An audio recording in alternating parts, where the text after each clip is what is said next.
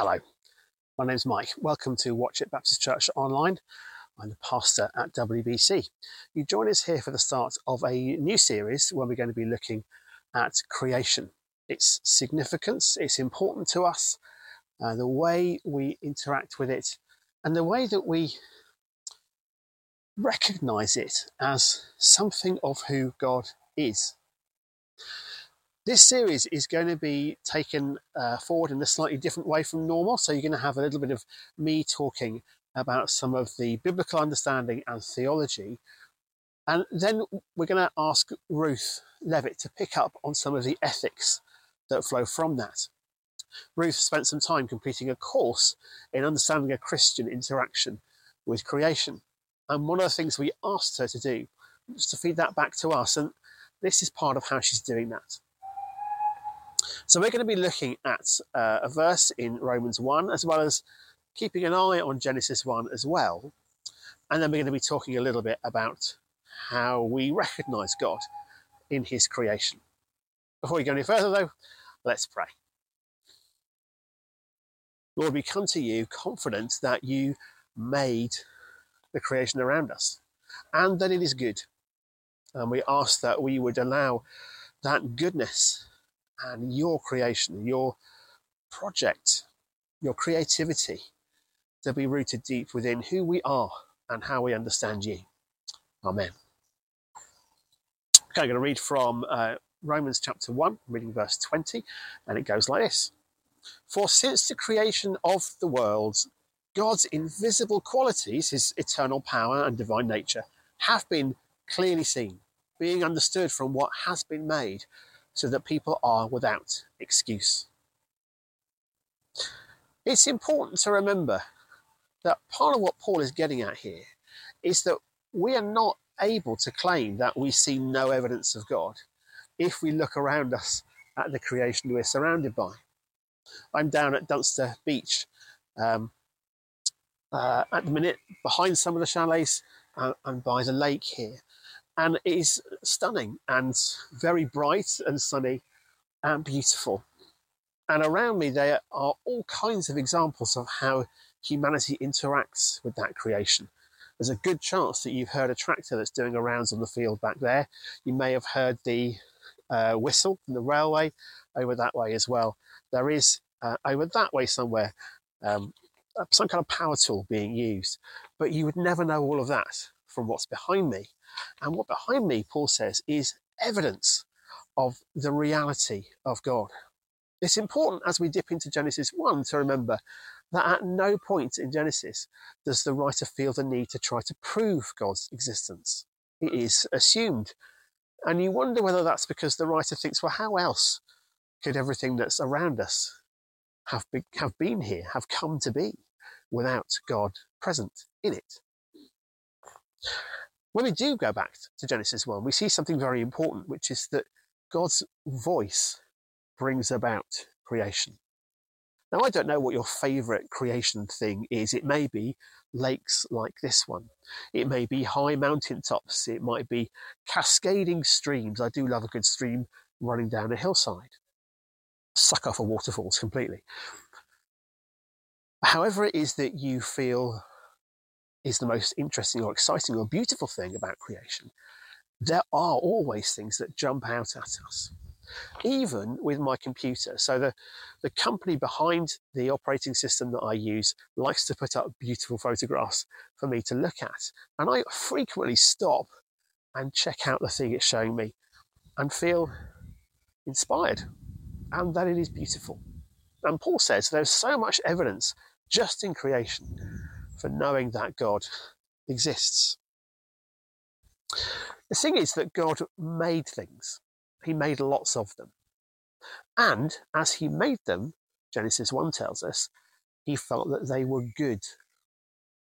Now, I don't think, from what I understand of God, that what He did was compare what He'd done to some kind of mark scheme, like you get an exam or an essay, and say, did that meet the brief? Instead, He made things and they were beautiful and they worked well and they gelled together. And he could see that what he had done was good, it was pleasing. Interestingly, perhaps, he didn't say it was perfect. And maybe that opens the possibility that God made the things he made so that they could grow and develop like we do as people. Humanity isn't what it was 500 years ago. Perhaps we grow and develop, and perhaps that's part of being good. But God is really into making things. So much so, in fact, that it is through God's Holy Spirit that Jesus is made.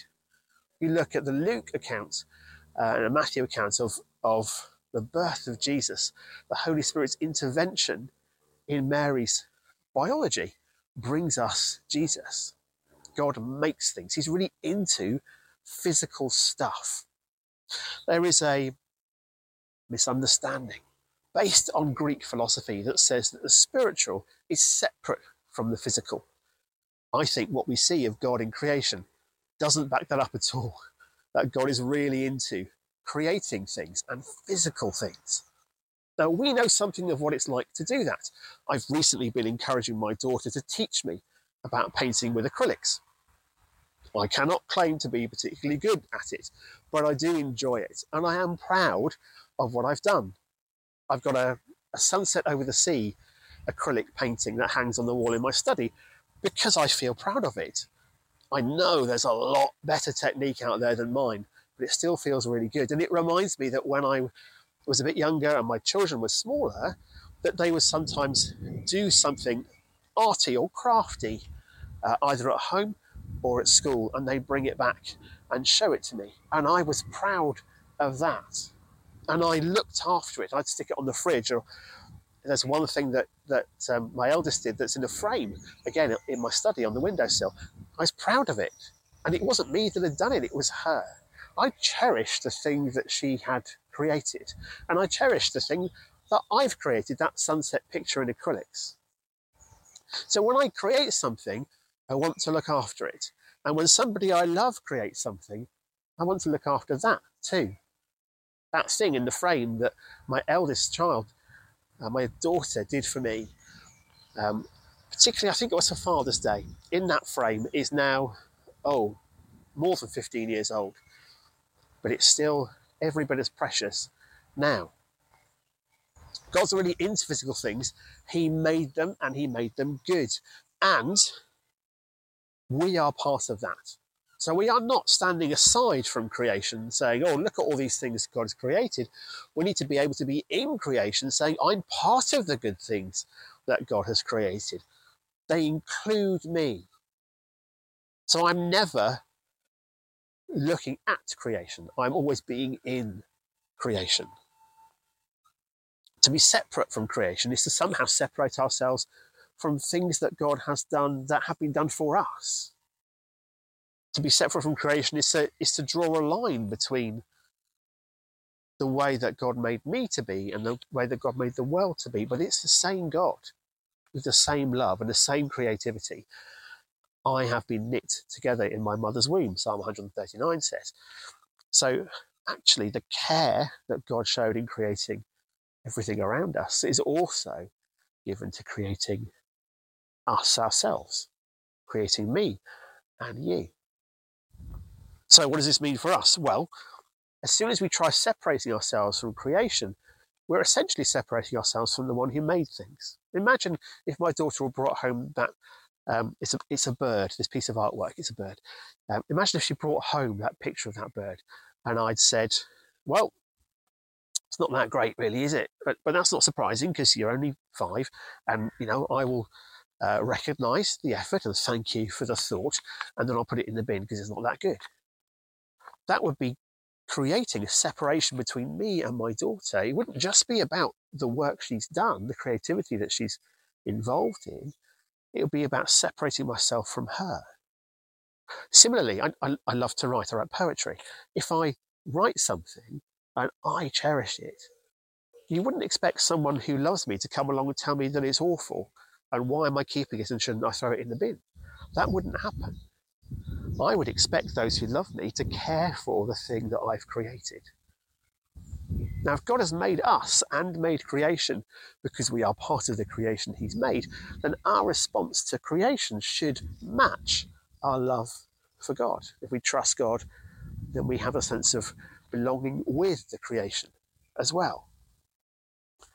Just going back all the way to what Paul said. Paul said that creation testifies to God's existence and to what He is like. It testifies to the kingdom. And we know that's the case. The kingdom of Jesus is often described by Jesus using creation patterns and activities and things like harvest and sowing. So actually, Jesus chooses to use creation to illustrate what the kingdom is like. Creation is something that we are with, not separate from. And we learn about God's voice by being within creation. Partly, we learn about God's voice by listening to and, and paying attention to the rhythms that God has given us in creation, whether that's daytime and nighttime, and so we sleep if we're not working at unsociable hours. We look at the six days uh, of work and the one of rest that God said this is part of how creation is going to be functioning. And we learn about God's voice by paying attention to that rhythm. We pay attention to God's desire that the rhythm of the seasons gives us holidays. And it does. Even, even in Leviticus, there's a sense of festivals being developed that would mark points in the year when the community would stop and celebrate together. So, in all those rhythms and in all this beauty and in all the ways in which we identified ourselves as being part of creation, we recognize that what God has made is good and that He cherishes it, and then so should we. So, when we think about those key questions, the key instructions that Jesus gives us to love God and to love our neighbour, we might want to ask how do we love God when it comes to creation? And I think it's very simply this we love God by loving what He loves. So, in all that He's given us, we love this to show that we love Him. Let's pray, and then I'll hand over to Ruth. Lord God, thank you for creation. Thank you for everything that you have given us and shared with us. Would you help us to cherish it because we are part of it and to cherish it because it's important to you? And we pray in Jesus' name. Amen.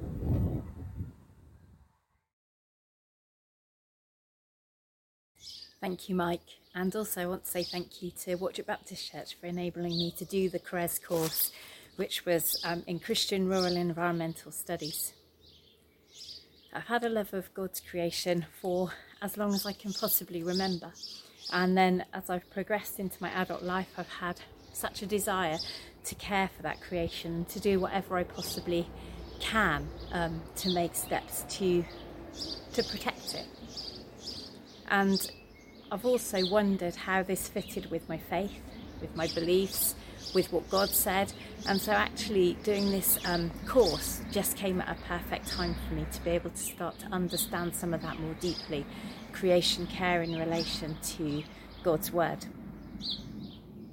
The course involved loads of different modules, different things, but the culmination was a dissertation, and the focus of that was um, the church, children, and nature. And it's quite a lot of what I've written in that dissertation, is which is what I'm going to share with you over these next four weeks.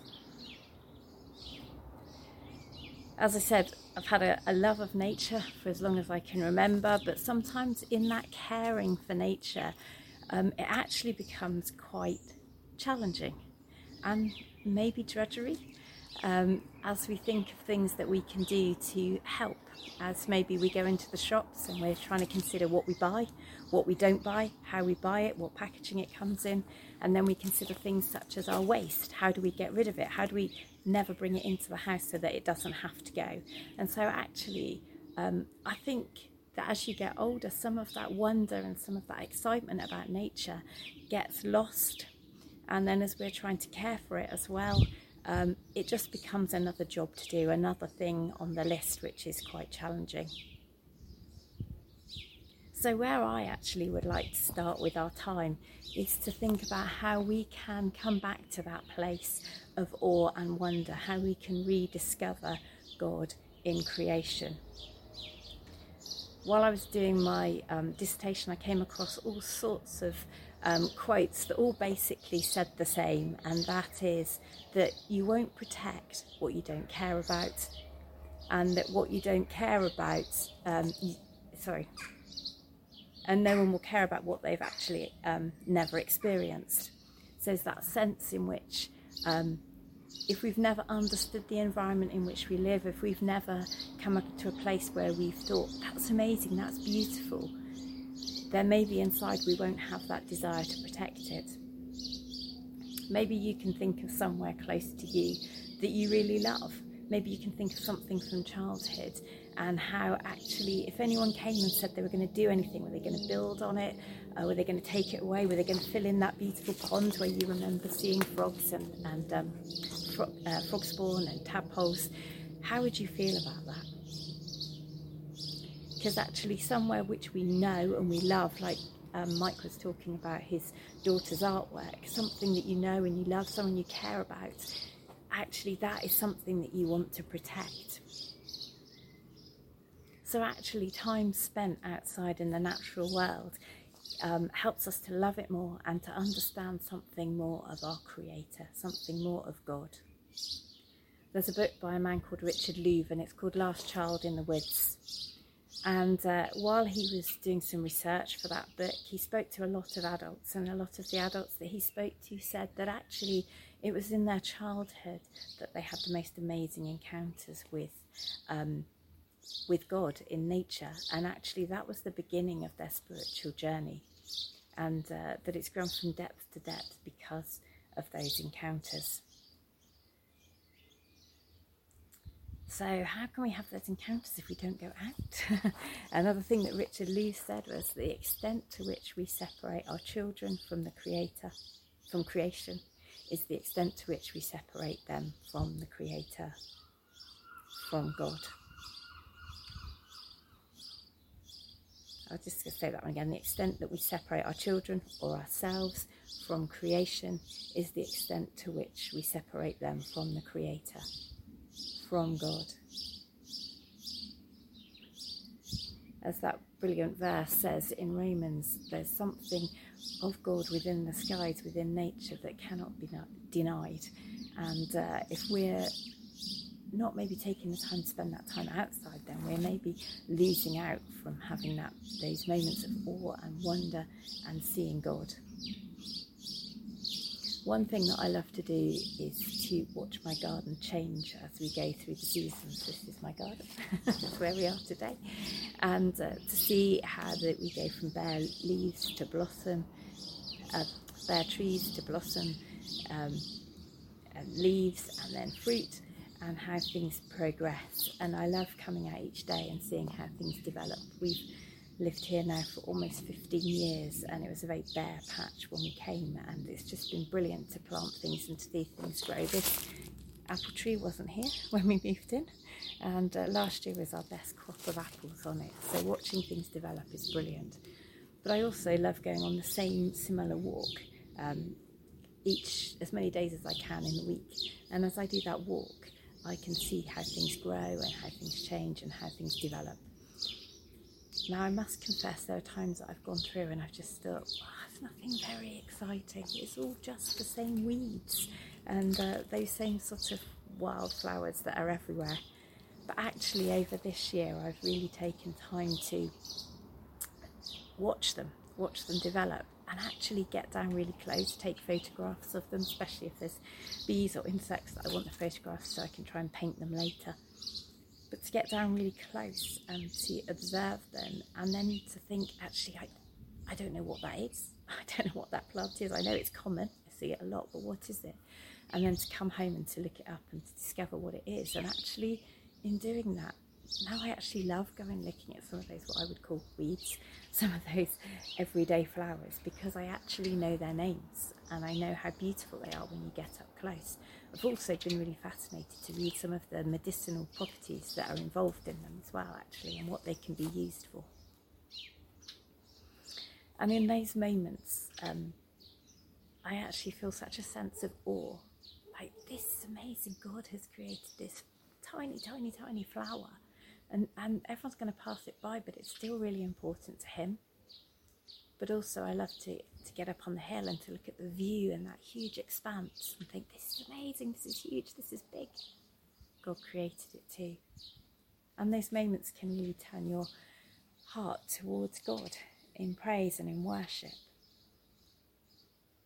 Sometimes we can be quite concerned about whether loving things in, in the natural world is actually wrong.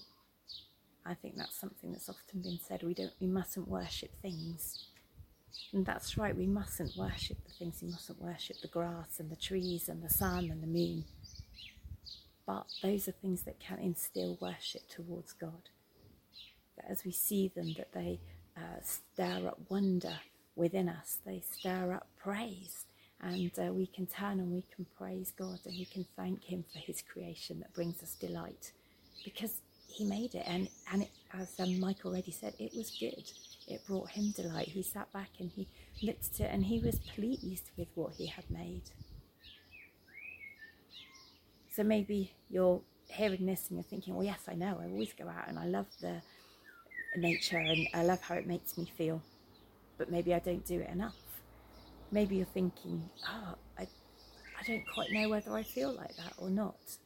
And I just want to encourage us to train ourselves to take moments daily, weekly. I think more often than weekly is good, but to take moments to spend in creation. And, and one of the really good things you can do is create a sit spot, which is a place that you go most days, in all weathers, in all seasons, and you start to watch um, how things change and emerge and develop. That could be your garden. Um, that maybe you can, in the winter, you can observe it by the door. Um, or it might be a favourite walk that you always take, or it might be a place you actually go and you sit, maybe a place where there's a bench, or you can take a rug and you can sit on the grass. But just spend those few moments observing the things around you, observing how they change, and giving thanks to our God, to our Creator. Thank you.